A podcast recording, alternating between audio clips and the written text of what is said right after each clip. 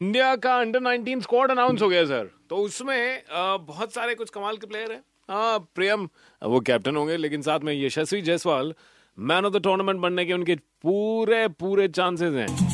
मैं आपके साथ इन्हीं को लेके आया। हाय दिल्ली मैं हूँ यशस्वी जायसवाल और आप मुझे सुन रहे हैं आरजे सचिन के साथ 93.5 रेड एफएम ओके और अगर आपको भी ना मालूम हो तो इनकी जो स्टार्ट है आ, वो बहुत कमाल की थी। यशस्वी क्रिकेट की जो शुरुआत है, वो कहाँ से हुई? अब आप वर्ल्ड कप खेलने जा रहे हैं। मेरे पापा क्रिकेट खेलते थे तो उनको देख के एक्चुअली मैं स्टार्ट करने लगा। उसके बाद मैं फिर पापा के साथ मुंबई आया। मैं बहुत बड़ा फ़ैन था, वसीम सर मतलब सचिन सर का, फिर वसीम सर का। तो मुझे मतलब बहुत अच्छा लगता था उनको देख के। उस टाइम आज़ाद मैदान में टेंट में रहता था। तो एक दिन ऐसी में वहाँ पे मुस्लिम यूनाइटेड की प्रैक्टिस होती है तो प्रैक्टिस कर रहा था तो ज़्यादा से लकीली वहाँ पे आ गए। तो उसी दिन सर ने मुझे पहली बार देखा, और उस टाइम मेरा काफ़ी प्रॉब्लम चल रहा था, रहने का नहीं था, खाने का उतना अच्छा नहीं था। काफ़ी टर्निंग पॉइंट था मेरे लाइफ का। उस टाइम सर ने मुझसे पूछा कि कहाँ रहता है तो मैं बोला, सर, यहीं रहता हूँ। तो मुझे बोला कि आना थर्सडे को मिलना मुझे, मेरे घर पे। फिर उसके बाद सर ने देखा और जो बैकग्राउंड मेरा था, वैसा ही सर का भी बैकग्राउंड था। इसलिए सर को कोई सपोर्ट करने वाला मिला नहीं तो सर सोचे कि ये लड़का वेस्ट नहीं होना चाहिए। उन्होंने बोला, ऐसा कर बेटा, तू आज से यही रहे तेरा सब कुछ मैं देखता हूँ। तो फिर वहीं से मैं